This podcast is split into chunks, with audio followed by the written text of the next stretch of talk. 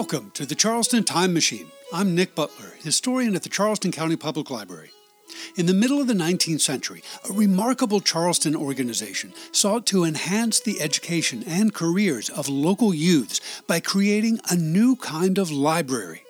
The Apprentices Library Society, founded in 1824, provided reading material to teenage boys engaged in the study of traditional handicrafts, but its educational mission expanded to include lectures and a night school.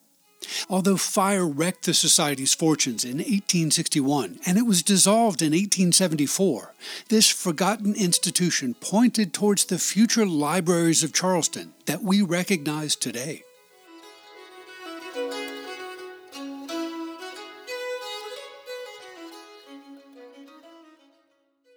To understand the historical context of the Charleston Apprentices Library Society, it's necessary to appreciate the ancient but now largely unfamiliar educational tradition that inspired its creation. We could talk for hours about the history of apprenticeships in early South Carolina, but for the moment we'll constrain ourselves to a brief overview of the topic. As in Europe and elsewhere in North America, the education of most young people in the early generations of the Palmetto State focused on the practical skills that would sustain them through adulthood. The nature and extent of these skills differed greatly based on one's location, gender, and legal condition. In rural settings like farms and plantations, for example, the education of most children focused on agriculture and animal husbandry. Most girls living in both town and country also learned to sew and to cook. The education of young boys living in urban areas generally focused on commercial or handicraft skills, although many large plantations in early South Carolina included resident tradesmen such as carpenters, blacksmiths, and coopers. Prior to the dawn of the 20th century, only a small minority of white male teenagers attended secondary or high school, and only a very small subset of that group continued their education at a third level college or university. In the absence of a robust secondary or high school system in early America, the average urban boy left his familial home around the age of 14 and moved into the household of an adult male who became his master for the next several years. In this context, the young apprentice labored and gradually acquired the skill of a specific trade or business, such as shoemaking, furniture building, timber framing, blacksmithing, whitesmithing, brick masonry, plumbing, or any number of skilled occupations. Around age 18, the apprentice became a journeyman and worked with different masters to polish his skills until reaching his legal majority at the age of 21. In early America, this apprentice system also included many enslaved and free boys of African descent. Black apprentices in Charleston and in other urban centers learned a variety of valuable skills that they practiced into adulthood. Unlike their free neighbors, however, enslaved apprentices and enslaved tradesmen did not own their own labor and lived within a rather narrow world of legal constraints.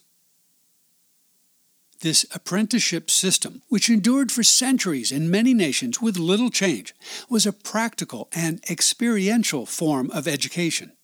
Apprentice boys received verbal instruction from their respective masters, performed manual tasks repeatedly, and constantly observed more experienced craftsmen practicing their trade. Most apprentices were required to read, write, and perform basic arithmetic, but more advanced book learning was largely peripheral to this ancient educational system. Traditional trade work did not require men to pursue subjects like advanced mathematics, science, literature, geography, or history, although adult craftsmen were welcome to pursue such topics in their leisure hours. As the pace of technological change began to quicken in the early 19th century, the Industrial Revolution began to reshape traditional patterns of education. The proliferation of steam engines simplified a number of traditional labors and created a host of new commercial opportunities. The growth of mechanized manufacturing fueled an expanding economy, which in turn fostered an expansion of middle class consumers. To maintain a competitive edge in this changing economic and cultural environment, tradesmen needed to keep abreast of the latest developments in manufacturing, materials, and aesthetic tastes. By the 1820s, many tradesmen and civic leaders realized that young apprentices could benefit from a broader and more liberal exposure to educational subjects beyond their traditionally narrow spheres of work. In Charleston, during the spring of 1824, a number of affluent men representing a variety of professions gathered informally to discuss the future of apprentice education in the Low Country. Their conversations identified a need in the community for a new institution that would fulfill two fundamental goals. Primarily, they sought to provide apprentices with opportunities to access books and other educational resources beyond the traditional framework of their apprenticeships. Secondarily, they believed that expanding apprentices' education would not only improve the quality of their work, but would also broaden the minds of young men who would soon become tomorrow's leading citizens. Improved by the moral influence of books, to quote a repeated phrase of that era, these well educated apprentices would mature into valuable citizens who would help maintain Charleston's preeminence within the nation's expanding economy. Parties sympathetic to this cause gathered for a formal meeting on the evening of May 19, 1824, within the large cupola over the Center Market Building in Market Street. The success of that event spurred the creation of a committee to draft a slate of rules, or constitution, for a new organization. At a second meeting held on May 26th, the gentlemen in attendance voted to approve the Constitution and form the Charleston Apprentices Library Society. Their initial president, Dr. Joseph Johnson, was a prominent local physician whose father, William Johnson, had been a blacksmith and one of Charleston's leading patriots during the American Revolution. The founding members of the new organization pledged to canvass the community in the coming weeks to solicit donations to form the nucleus of a lending library. Charleston City Council gave its permission for the society to use Market Hall as their temporary home, and on June 1st they hired a young printer, Ebenezer Thayer Jr., as the society's first librarian. Although the Apprentices Library Society, or ALS, was a new organization in the summer of 1824, it wasn't Charleston's first library. The Charleston Library Society, or CLS, had been established in 1748 with the goal of promoting education within the colonial capital of South Carolina, but it represented a very different sort of cultural phenomenon. The CLS was a private subscription library founded by affluent white men of the Low Country for the use of other men of their socio-economic class. Prospective members had to be over the age of 21 to purchase a membership, and the collection was not open to young boys or girls or women. Their extensive collection included books relating to philosophy, theology, science, art, music, and classic rather than popular literature. In many respects, their book catalog amounted to what modern librarians would call a reference collection. In contrast to this older organization, the new Library Society of 1824 was devoted to stimulating the curiosity of young apprentices. Within the prejudiced sphere of antebellum Charleston, the institution's target audience was limited to white males between the ages of approximately 14 and 21. Like the older Charleston Library Society, the Apprentices Library Society was organized as a private entity funded by the subscription of individual members, but it functioned in a very different manner. The subscribing members, which included civic leaders, merchants, and master craftsmen, did not necessarily use the library they funded. Rather, they pledged money and donated materials to an institution to be used freely by the city's teenage apprentices and other minors. Any white boy wishing to visit the library, browse its collections, and take a book home was obliged to present a letter of reference from his master, parent, or guardian, but he paid no fees. The purpose of this private subscription society, therefore, was to provide a free library for a segment of the community's youth. In June of 1824, the founding members of the Apprentices Library Society canvassed the community for donations of money, books, maps, and other educational materials. The nascent library within the upstairs room at Market Hall formally opened on July 2nd, and within a month boasted a collection numbering more than a thousand volumes. After petitioning the state legislature that autumn, the society became a legal corporation in December 1824. When architect Robert Mills visited the new library in Charleston about one year later, he described it as one of the springs of knowledge in this city and noted that its collection included upwards of 3,000 volumes, mostly presented by donation. In the autumn of 1826, the officers of the Apprentices Library Society petitioned the state legislature to use two large rooms on the third floor of Charleston's main guardhouse, or police station, then standing at the southwest corner of Meeting and Broad Streets. This plain brick building, which was completed in late 1768, included cells and barrack rooms on the ground floor administrative offices on the middle floor, and on the top floor, a pair of commodious rooms for state offices. The uppermost rooms in question were about to be vacated by the state treasurer and register of mesne conveyance, who were moving their offices to the newly completed fireproof building at the southeast corner of Meeting and Chalmers Streets. The legislature granted the library's petition in December of 1826, and after a brief closure, the Apprentices Library reopened in the old guardhouse on May 15, 1827. In the autumn of 1828, four years after the Society's formation, the officers of the ALS published an extensive title list of its collection in several issues of a local newspaper.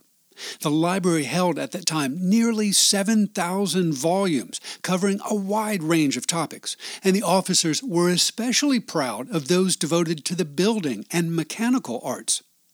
The text introducing this title list noted that the collection of those on architecture, particularly, is considered the best and largest in the state. Summarizing the purpose of the institution, the catalog noted that the ALS had been established, quote, with the highly laudable purpose of affording to apprentices and other white persons under age access to such works as will improve the understanding and benefit the heart, end quote. After another extensive round of fundraising in the summer of 1829, the Society called its members together that autumn to consider proposed changes to its constitution, quote, with a view of connecting a mechanics institute with the Society, end quote. On September 23rd, the Society adopted a new constitution that articulated an expanding educational mission. Article 2 stated that, quote, the instruction to be furnished by the Society shall be conveyed by means of a library, of lectures, and hereafter, if practicable, a preparatory school. And emulation shall be excited, and skill and industry encouraged by premiums, by public recommendation, and by private patronage. End quote. In short, the Society pledged to open a school for apprentices and to reward the handiwork of talented local artisans.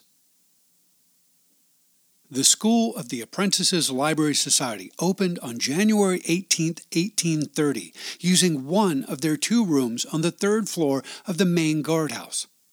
Meeting for two hours on four nights each week, the school was designed as an academic supplement to the practical education that apprentices gained during daylight hours. A single instructor offered a rotating curriculum that included arithmetic, algebra, geometry, mensuration, line drawing or drafting, and bookkeeping. The class was initially limited to 20 students, but the officers of the society expanded it to 30 pupils by the end of the school's first month.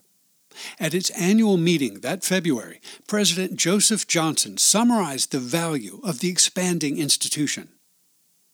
Quote, the library of the Society furnishes employment, amusement, and instruction to 300 youth, some of whom would, perhaps under other circumstances, spend their leisure time in idleness, if not in vice. The moral influence of such a direction of the mind at the most susceptible age must afford valuable benefit to the young artisan and through him to the community at large. In the summer of 1830, the ALS published notices across the state of South Carolina that it would hold a competitive examination at the end of the year, offering premiums or prizes to reward excellence in artisan handiwork. More specifically, the Society encouraged apprentices across the state to submit for consideration their best examples of handmade cabinetry, edged tools, cutlery, silver flatware, doors, window sashes, dressed leather, boots, coach harnesses, bookbinding, technical drawing, ornamental painting on wood, tinware, and wood turning. The Society's first public exhibition, held in Charleston on February 7, 1831, did not garner as many entries as expected, but the Society expressed hope that it was inaugurating a lasting tradition. The two rooms of the upper story of the city guardhouse soon proved insufficient for the growing society and its expanding educational mission. In the autumn of 1834, the ALS petitioned the state legislature for permission to occupy a disused one story brick building standing to the west of the main guardhouse. The building in question, which stood opposite the cemetery of St. Michael's Church, had been built in the early 1740s as an armory for artillery storage, but had been used in the early 19th century as an arsenal to house general military equipment. After gaining permission from the state legislature, the society moved into the old arsenal in the spring of 1835. A few months later, the ALS fulfilled one of its goals by commencing an ongoing series of public lectures designed to educate and inspire the young tradesmen of Charleston. Two years after the Apprentices Library Society moved into the old Arsenal building on the west side of Meeting Street, the city of Charleston began planning the construction of a new guardhouse or police station. The old colonial era guardhouse was to be demolished and replaced by a larger structure, and the city sought to reorganize the entire swath of public property at the southwest corner of Meeting and Broad Streets. To facilitate the commencement of this plan in the autumn of 1837, Charleston's municipal government asked the officers of the Apprentices Library Society to vacate their rent free home. The society agreed to comply on condition that the city would provide them with a lot in the heart of the city on which they might build their own freestanding library. Although the city of Charleston formally agreed in December 1837 to provide a piece of real estate for the new home of the Apprentices Library Society, the project was delayed by a series of bureaucratic complications. The city was then engaged in a project to widen and straighten Cumberland Street to its present dimensions and had purchased numerous private lots to effect the plan. From this cache of vacant property in early 1839, the city gave to the ALS a narrow lot near the northeast corner of Cumberland and Meeting Streets. The Society already had a plan in hand for a relatively broad building to house a library and lecture hall, however, and asked City Council to exchange the narrow lot for a more commodious substitute. City leaders ignored their request for nearly a year, but the ALS eventually badgered them into a compromise. At the end of 1839, the city agreed to permit the ALS to sell the lot donated to them and to apply the funds towards the purchase of a more suitable lot of their choosing.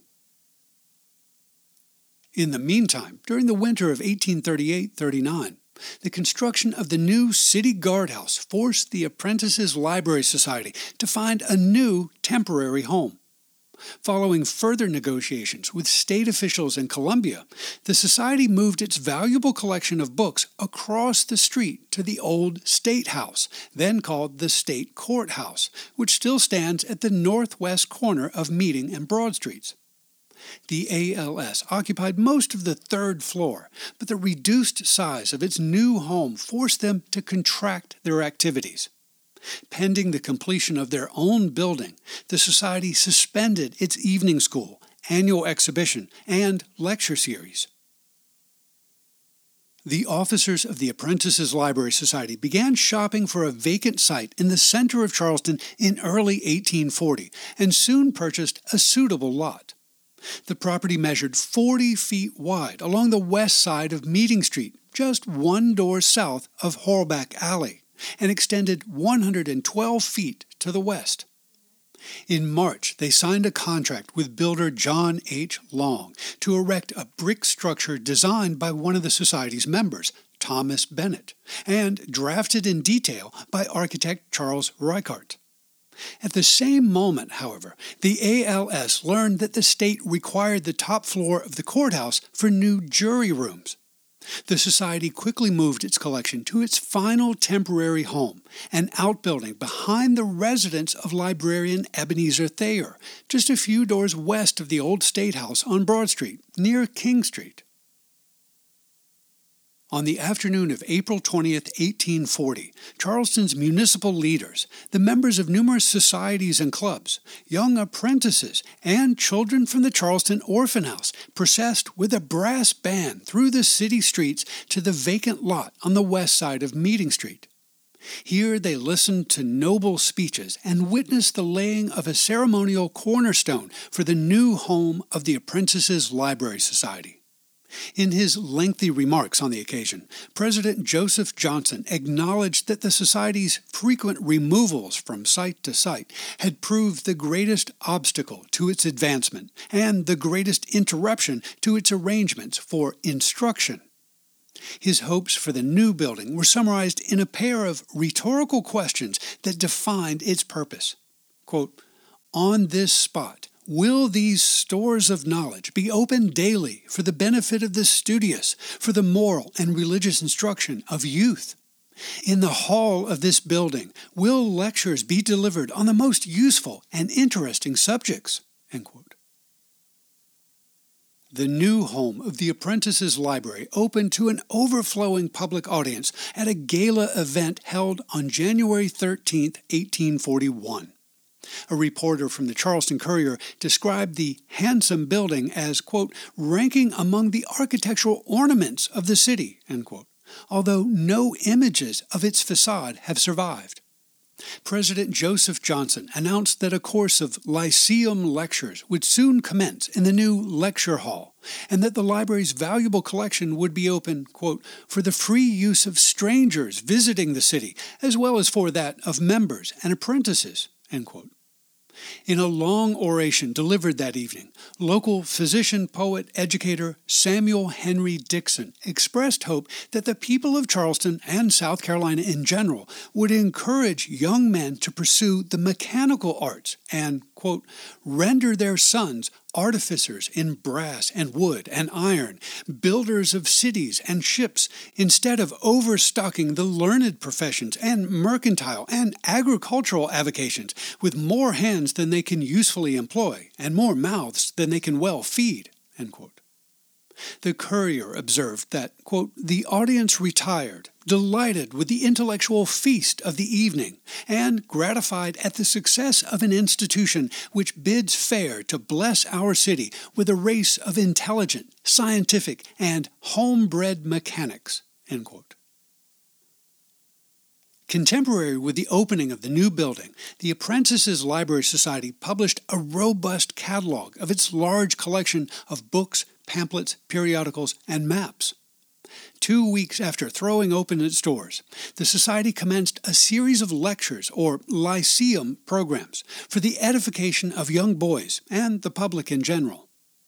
The effort to complete the building had incurred many unexpected expenses, however, so in April of 1841 the Society raised more than $1,000 by partnering with local amateur and professional musicians to present an oratorio concert at Circular Congregational Church.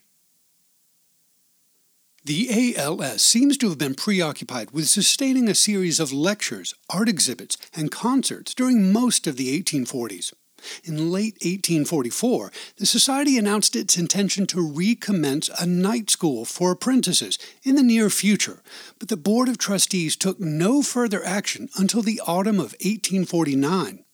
In December of that year, the Society hired educator Charles D. Belcher to commence a day school for poor boys in the upstairs hall of the library building.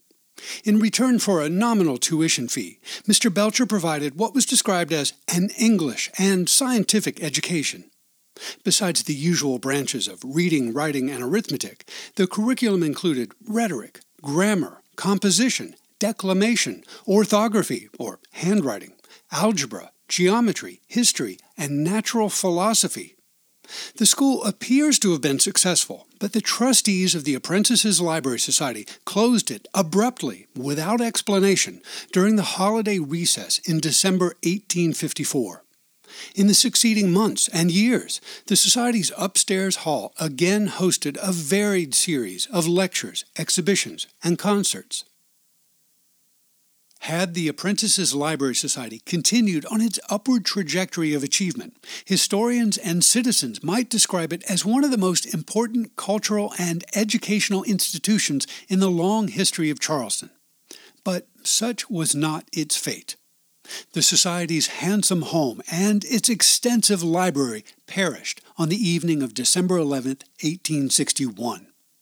That night, a massive fire cut a diagonal swath of destruction across the city from the east end of Hasell Street to the west end of Tradd Street.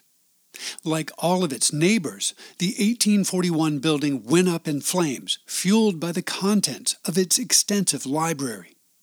According to a statement made a few years later by one of the Society's surviving officers, quote, not a book was saved, not a record, Although the conflagration of 1861 consumed all of its resources, the educational spirit of the Apprentices Library Society survived both the fire and the economic devastation caused by the American Civil War.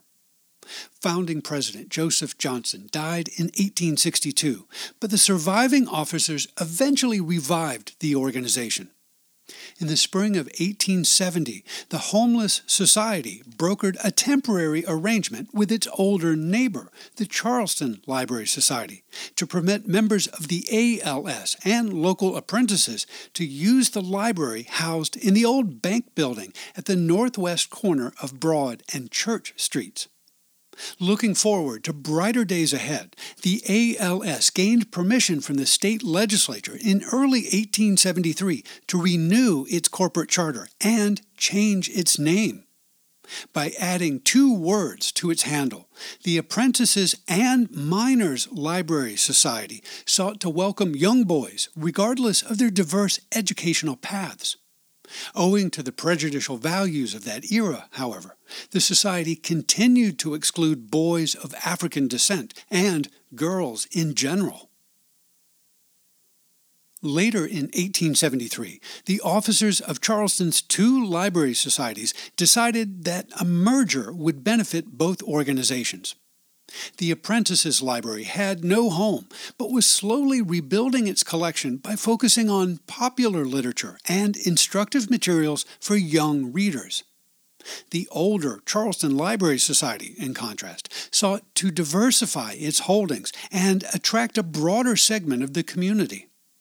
The South Carolina General Assembly facilitated their merger by an act of March 14, 1874, that authorized the Apprentices and Minors Library Society, quote, to unite with and form part of the Charleston Library Society, end quote. Officers of both organizations met on several occasions during the subsequent summer to negotiate the details of their corporate merger. According to the text of an agreement signed on October 20, 1874, the Apprentices and Minors Library Society on that day ceased to exist as a separate entity. The Charleston ALS, or AMLS, quietly faded out of existence shortly after passing the 50th anniversary of its founding. At that time, its surviving members did not host a grand celebration of its achievements, nor did they compose a chronological summary of its rise and progress. Although the organization was soon forgotten, its legacy continues in three distinct streams within our present community. First, and most obviously, the present vigor of the Charleston Library Society in the 21st century reflects the influence of the younger organization it absorbed in 1874. Although the CLS is still a private subscription organization, its membership, collections, and activities are much more diverse and inclusive than they were before the Civil War. Second, the formal creation of the American College of the Building Arts, or ACBA, in 2004 revived the educational spirit of the Apprentices Library Society. Motivated by the decline of the ancient apprenticeship system in the United States during the 20th century, ACBA seeks to nurture the survival of valuable trade skills that are rapidly disappearing. Besides offering practical instruction in traditional crafts such as architectural carpentry, timber framing, blacksmithing, stone carving, and plasterwork, the college's four year curriculum exposes students to a broad range of liberal arts and sciences that prepare them for careers in the 21st century marketplace. Like the old ALS, ACBA's library contains an impressive collection of books related to the building arts and a growing inventory of rare historical publications. Finally, one could argue that the creation of the Charleston Free Library in 1931, now the Charleston County Public Library, fulfilled the final wish of the long forgotten Apprentices Library Society. That extinct organization was founded in 1824 to serve white teenage apprentice boys, but its mission expanded to include men in general. The next step, as articulated by ALS trustees before its merger with the CLS, was to include females in the community. If the society had survived into the 20th century, we might have seen it embrace the African American community, as the Charleston Free Library did in 1931, albeit in a segregated fashion that persisted into the early 1960s. To underscore this point about historical continuity, I'll close today's program with a quotation from a committee report presented in June of 1873 relating to the future of the Apprentices Library Society. Although written a century and a half ago, their prescient words remind us to treasure the public institutions we often take for granted today. Quote, the establishment of a large public library upon a popular basis is a thing greatly to be desired in this city. It should be put at or near the center of the city, and it should be arranged for the accommodation of ladies as well as gentlemen. The Charleston Library Society would be an admirable basis for such an institution, but there should be gathered around it large accessions of new books and light literature. It should be made to keep pace with the literature of the day. Such an institution ought not to be abandoned because it cannot be accomplished at once.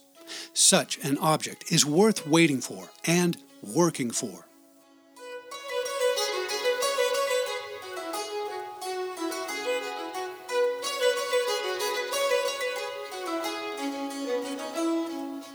Charleston County Public Library is your home for local history to explore our resources and programs, and to read an illustrated transcript of this podcast, point your web browser to ccpl.org.